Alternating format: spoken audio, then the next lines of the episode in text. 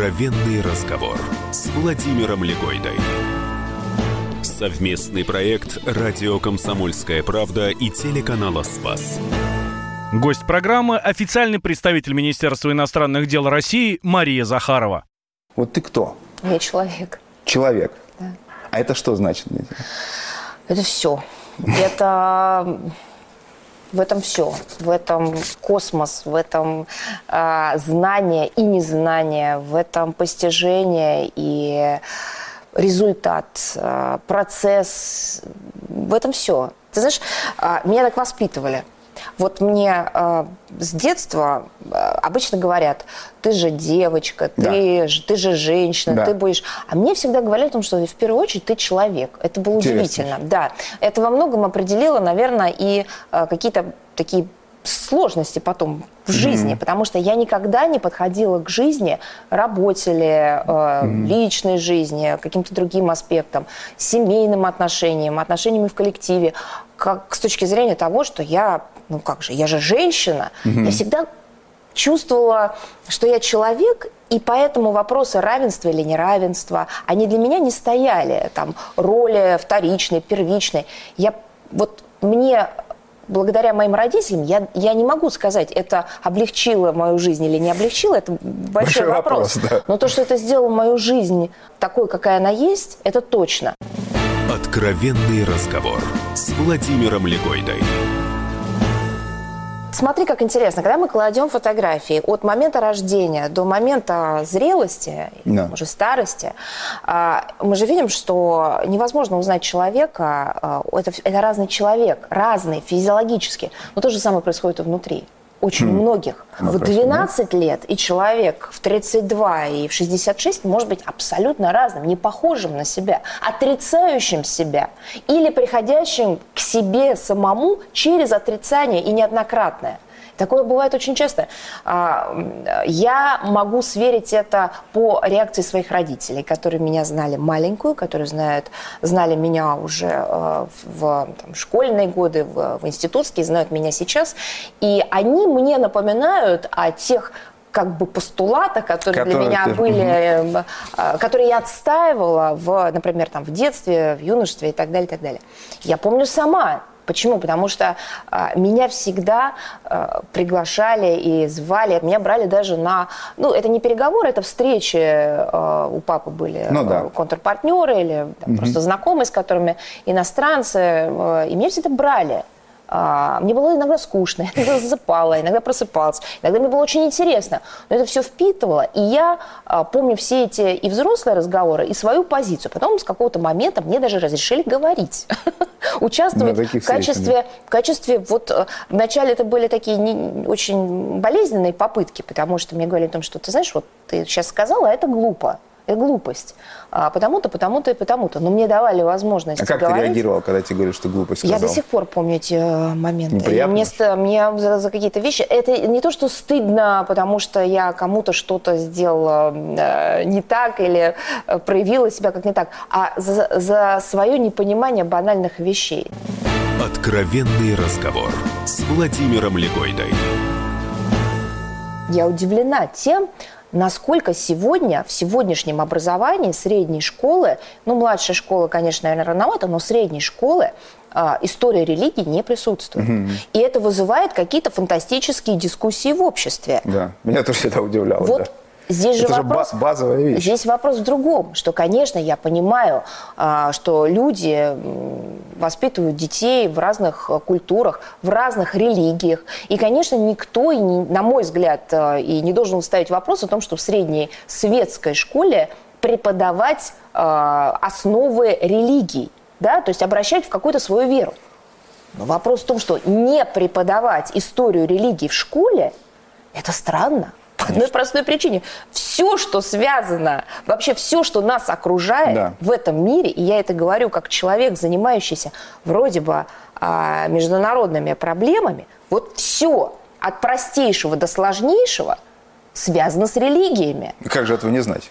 И как же не знать да. этого? Как можно подступиться к Достоевскому, если ты не понимаешь базовых вещей, связанных с христианством. Как можно изучать Толстого Два раза вот постой.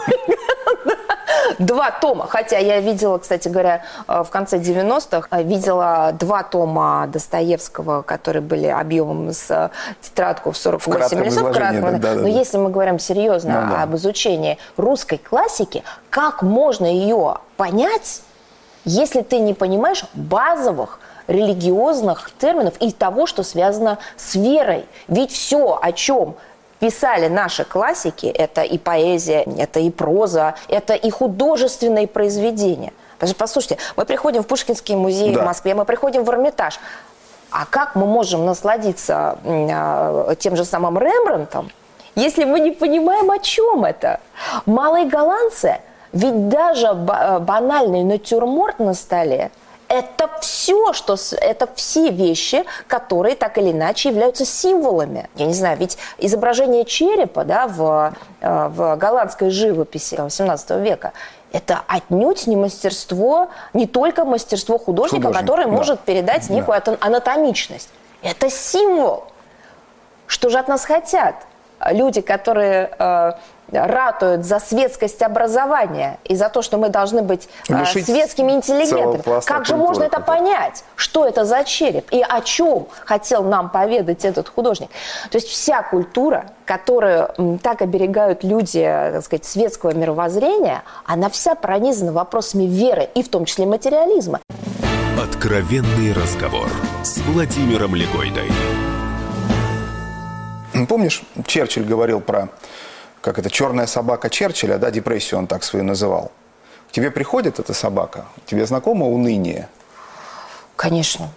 Потому что Конечно. вот так э, со стороны не скажешь. Во-первых, э, все-таки во всем есть диалектика, да, и когда мы говорим с тобой такие темы, я люблю порассуждать, что значит знакомо уныние, знакомо ну, депрессия. Во-первых, во-первых, а, мне это все знакомо было тогда, когда опыт моей жизни просто не был достаточен для того, чтобы она ко мне пришла.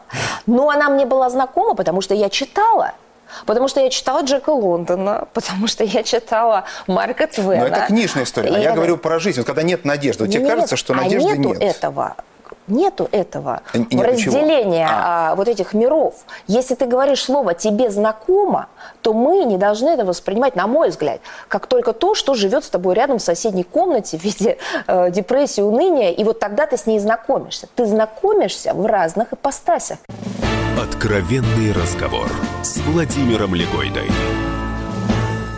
Терпение. Следующая тема. Это мое. Твое. Вот Вообще смотри, мое. А, судя по всему, опять же, я думаю, что у большинства людей представление, что для дипломата это важнейшая характеристика. Да? Терпение, ведь оно может быть, ну, допустим, вот я человек а, очень взрывной, да, и при этом я а, в профессиональном плане я могу сдерживаться. А вот дома, например, нет. Да? Вот у тебя вот эти виды терпения, они вот коррелируют, ну, условно говоря, профессиональная выдержка, то, что тебе профессия обязывает, ну, конечно, оно есть, естественным конечно, образом есть... на все распространяется? Нет, ну, конечно, нет, потому что не очень хочется относиться к ребенку, э, как будто передо мной э, западный партнер. Я вот недавно до этого дошла, я, я очень постараюсь в следующий раз э, думать, что передо мной сидит американская делегация, а не муж и дочка. И мне кажется, это станет во многом решением. То есть, наоборот, э, если относить... А, а я-то как раз сила на том, что приходишь домой, и вдруг я понимаю, что я начинаю всем раздавать задания, как на работе. Потом думаю, подожди, ты же не на работе. А у тебя, видишь, наоборот, ты говоришь, что если... Нет, там я, там я могу себе позволить а, повысить голос или... А, там это где? В смысле? Дома, дома. дома. Повысить голос это ребенок. То есть не а, тщательно объяснять а, вот то, как я объясняю там, на А на работе не можешь себе... Или так, как я общаюсь с журналистами в ходе брифинга. Я же не говорю им то, что мне хочется сказать сейчас. Я же не позволяю. Мои эмоции проходят через целый ряд фильтров. Уже нет у тебя, ну, то есть легко тебе дается, это когда... По-разному. Мы, это синусоида. Э, ну, жизнь, она... Ну, потом журналисты тоже могут ну, по-разному себя понимаешь, вести. это же невозможно. Это, наверное, потом когда-нибудь, может быть, мы узнаем, наша жизнь шла по э, восходящей, по нисходящей, или это синусоида, или это бесконечная череда взрывов. Мы же не знаем, Другое дело, что я чувствую, что э, и в этом смысле иногда у тебя бывает э, терпения очень много. Да, это как раз вопрос целеполагания. Когда есть цель, Mm-hmm. Да, вот для меня, например, это важно. Когда я понимаю, что вот есть цель, и для этого нужно сделать первое, второе, третье, здесь достаточно все просто. Здесь терпение является просто элементом ну, необходимости. Да, для это того, очень чтобы... хорошо объяснила, да. А что... когда, например, цели нет, когда она непонятна, mm-hmm. когда ты только понимаешь, что это нечто виртуальное, неосязаемое, и в твоем э, нынешнем состоянии пока еще не существующее. Ну, вроде может быть, да? Ну, как нам говорят там, последующая жизнь, вечная Нет, когда не видишь жизнь. цель, это очень ты, точно, ты же, непонятно для ты, чего терпеть. В этом и проблема. В этом проблема людей, которые не, не пришли к вере и так далее. Они, подождите, подождите, вот здесь цель четко, понятно обрисована. Поэтому и терпение, оно имеет под собой рациональную основу. А для чего же нам терпеть, когда эта цель размыта, не сформулирована и пока еще никем не описана. Вот нам сказали, что мы можем, если мы будем хорошо учиться, получить э, хороший балл и с этим баллом хорошим поступить, а потом устроиться на работу. Вот это люди, люди ходили уже этим путем. Люди знают, о чем mm-hmm. говорят. Они, они на своем примере нам говорят, и поэтому терпение абсолютно обосновано. И они описывают, что терпение является залогом нашего успеха. Продолжение разговора Владимира Легойды с официальным представителем МИДа Марией Захаровой слушайте через две минуты. Откровенный разговор с Владимиром Легойдой. Новое время диктует новые правила. Ты не позволяешь себе подолгу быть привязанным к одному месту. Ты думаешь об удобстве, скорости и доступности информации. Именно поэтому мы сделали совершенно новую версию мобильного приложения «Радио Комсомольская правда». Современный интерфейс и обширный набор полезных функций. Возможность слушать нас в дороге, как на iOS, так и на Android. В режиме онлайн и подкасты. «Комсомольская правда». Всегда рядом. Радио жизни. Радио для тебя.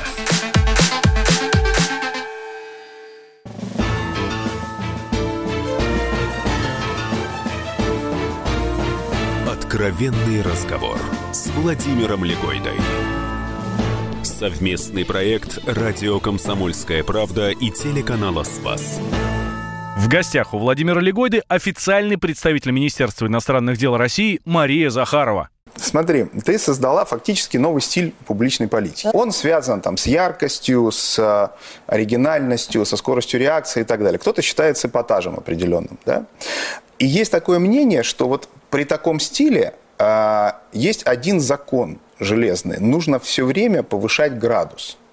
Иначе, ну, Абсолютно. Есть такая опасность? У меня наоборот, э, я работаю во многом на понижение этого градуса.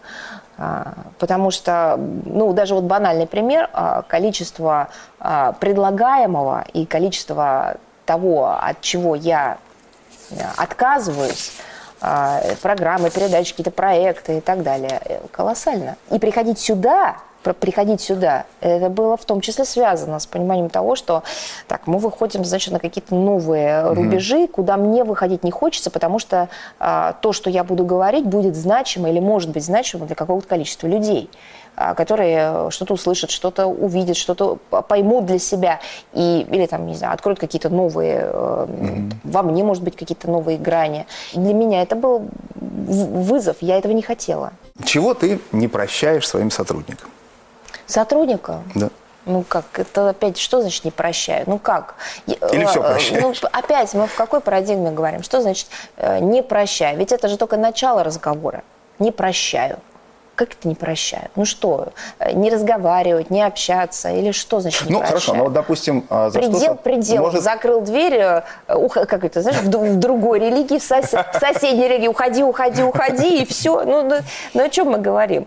Ну... Не прощаю, есть разные уровни прощения или непрощения, угу. да?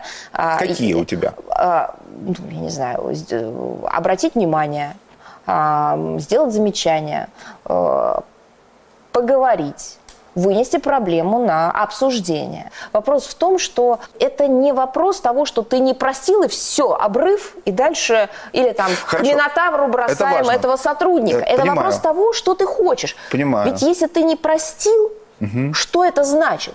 Первая опция – ты обиделся. Я не просил, я обиделся. А ты имеешь право обидеться? Ну, я человек, мы же с этого начали. Угу. Вторая опция, ты не просил, ты не смирился. Угу. Следующая опция, ты не простил, ты не согласился. И так далее, и так далее. Да, Ты выбираешь, очень... что значит непрощение. Если мы говорим глобально о, о не знаю, вопросах того, что ты не можешь принять, ну, опять же, это не вопрос прощения или непрощения. А, потому что прощение связано с пониманием, с постановкой себя на место другого человека, с, поним... с ощущением и знанием того, что ты не всезнайка, ты не человек, который можешь зайти а, в, там, в 3D формате и с углом 360 градусов всю ситуацию узнать. Да откуда ты знаешь, что у человека происходит? Угу. Да ты откуда ты знаешь, э, э, может быть, у него ребенок всю ночь не спал, у него температура 40, и ему вообще нет этого пресс-релиза. Да откуда ты знаешь, что, может быть, у него я не знаю, жена ультиматум поставила, потому что та зарплата, которую при, приносит, не позволяет покрыть им даже издержек на э, съемную квартиру, а у него еще и мама заболела. Откуда мы это знаем? Мы это не знаем. Иногда знаем, иногда мы можем спросить, а иногда мы этого не знаем. А, а, а иногда ты понимаешь, самое фантастическое, когда ты понимаешь, что человек, например, забыл, ну что-то забыл сделать. Сделать, да. И это не произошло. И это должно вызвать у тебя бурю. Ну как? Угу. Ну это банальная вещь. Как же ты забыл? Как же забыл? И вдруг ты понимаешь, что это только благодаря тому, что он забыл, вообще, вообще не произошло какого-то глобального коллапса. И когда ты эти ситуации видишь, это совершенно не значит, что после этого эфира все должны все забывать. Но иногда это промыслительно. Как тут все сложно устроено еще раз говорю, что тут тоже важно не, не свалиться в метафизику. Тут тоже важно, понимаешь, не... А, а, ну, мы же знаем исторические примеры людей, которые занимались администрированием, в том числе и каких-то государственных, в государственных масштабах, и при этом да, э, все время э, исходили из э, законов э, потусторонних миров. Так нельзя, есть эта жизнь. Какой должна быть ситуация, чтобы ты попросила прощения – понимая, что ты не виноват. Это постоянно происходит. Вот да, так вот. Абсолютно. А что? Абсолютно. Для меня это... И причем это абсолютно то не, ты считаешь, неформализованная вещь. Ты не виновата, но а, а ради чего ты идешь? Ради это, мира? То есть это не вопрос того, что, ну, извиняюсь, да, или там, ну, ладно, там, типа того. Нет, Прости, это, да? это внутреннее ощущение. Это, знаешь, как вечно... А для чего? Ради это? Как... Нет, это просто какой-то... Э, может быть, это моя проблема, может быть, это неправильно. Может, это вообще противоречит всем вообще канонам и правильным. Это вот, знаешь, как есть, опять же, то, что ты не понимаешь, что такое первородный грех. Почему? Я родился чистеньким, хорошеньким, красивеньким, я ничего не сделал. Почему сразу на мне грех-то? Ну почему? Потом это приходит, потом это, ну, есть какие-то понимания, угу. которые, кстати говоря, могут приходить, а могут от тебя потом отдаляться. Угу. Ты опять будешь задавать себе какие-то эти же вопросы. Угу. И это, кстати говоря, многие считают, что если немного ты потерял вот эту связь, то это навсегда. Нет, может потом опять а, прийти понимание, опять же, на новом уровне. И вот это то же самое, понимание, просто изначальное понимание того, что ты не все знаешь, тебе не все дано, что ты можешь узнать то, что потом перевернет твое отношение к этому человеку, и тебе будет стыдно за то, что ты на него злился, сердился и так далее. То есть у тебя проблемы попросить прощения вообще нет? Ну нет, это не, не вопрос проблем. Конечно, бывает и, и неприятно, и стыдно, угу. и, и страшно. И да, вот, это, себя, вот это было хорошо. Да, и себя надо как-то, да, но при этом а, внутренний процесс понимания, что так надо жить, он, слава богу, он со мной. Вот слава, слава богу. богу, да. Слава Потому что это очень страшно это потерять ощущение. Давай про любовь поговорим. На мой взгляд, современная проблема заключается в том, что произошла колоссальная подмена понятий. Любовь – это сразу розовое сердце, это отношение между мужчиной и женщиной, это страдание или, наоборот, э, раскрытие человека и так далее, и так далее. Это произошло через литературу, через поэзию, да, через э, художественную культуру и так далее, и так далее. А это же не так. Это ведь, во-первых, одно из проявлений. Другое дело, что почему это произошло? Потому что, наверное, это ярчайшее проявление, которое очень тактильно – его можно ощутить, его можно почувствовать. Оно так сильно меняет нас, любовь между мужчиной и женщиной. А, любовь, а, она, так, она так сподвигает на многое человека. Столько всего прекрасного сделано во имя этого. Хотя и ужасного, и ужасного, тоже, у, ужасного тоже. Не Но меньше, прекрасное да. остается в истории, и мы это видим, и э, имеет материальное проявление. Но при этом любовь-то это, может быть, только в нашей культуре так э, отчетливо, хотя и нет, и э, в культуре других стран вот это слово, оно, оно приватизировано отношениями между полами. Ну почему? Есть, есть любовь родителей к детям, а вот согласись, что во, все равно... Первая, первая реакция, да, любовь, ну, конечно, чем, сердечко, кон- да? Конечно, да. Mm. И вот это проблема, потому что здесь и физиология, здесь и многие вещи, которые, в общем-то, не имеют отношения непосредственно В христианстве, когда слышишь любовь, первично. ты понимаешь Бог. Это в христианстве. Мы же еще раз, мы же, мы же рождаемся вне. А мы вот... же не начинаем сразу читать «Отче наш», когда рождаемся. Не начинаем, мы начинаем да. говорить какие-то звуки. Потом мы начинаем произносить те звуки, которые говорят нам родители, а родители нам разное что-то говорят. Потом мы начинаем а, ну смотреть на этот мир и понимать Скажи, пожалуйста, вот смотри, а а что бы, я по-другому вопрос поставлю, а что бы ты хотела, чтобы Марьяна обязательно знала о любви? Не в смысле, что ты придешь, начнешь я садись, думаю, записывай, что, да? Вот что она должна... Я вот, считаю, что... Нет, ну это очень... Э, ты хочешь от меня очень простого ответа. Наверное, э, в рамках нет. программы другого, э, нежели простого, не может быть. Наверное, на сегодня, вот отвечаю очень кратко и во многом популистски, я, наверное, mm скажу две вещи. Первое, ну, вот гениально же сказал Мандельштам, все движется любовью, движется. mm в православии э, Бог есть любовь, Бог, э, там, любовь э, есть то-то. Это все-таки некая статика, я ее ни в коем случае не отрицаю. Конечно, условно говоря, наполнена, а Мандельштам сказал, движется. Это процесс, это жизнь, это жизнь.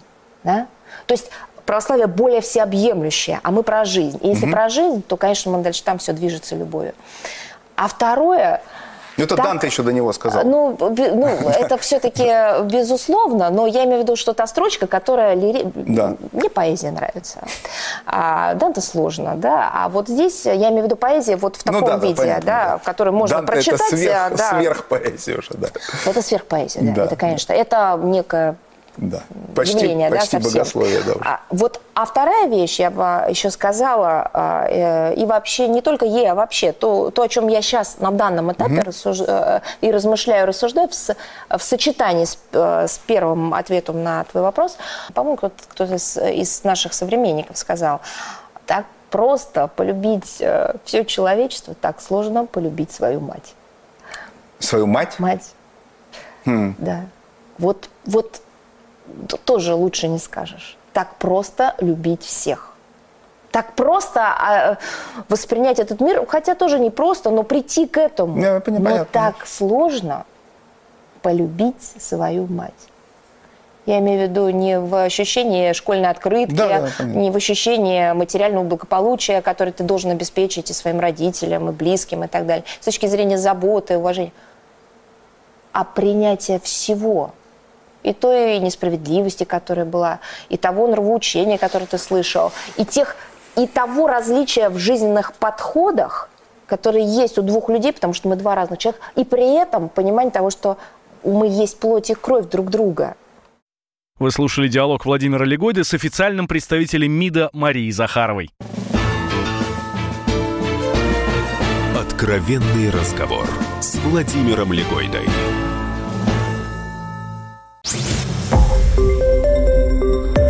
Радио «Комсомольская правда». Более сотни городов вещания и многомиллионная аудитория. Барнаул 106 и 8 FM. Эм. Вологда 99 и 2 FM. Эм. Иркутск 91 и 5 FM. Эм. Москва 97 и 2 FM. Слушаем всей страной.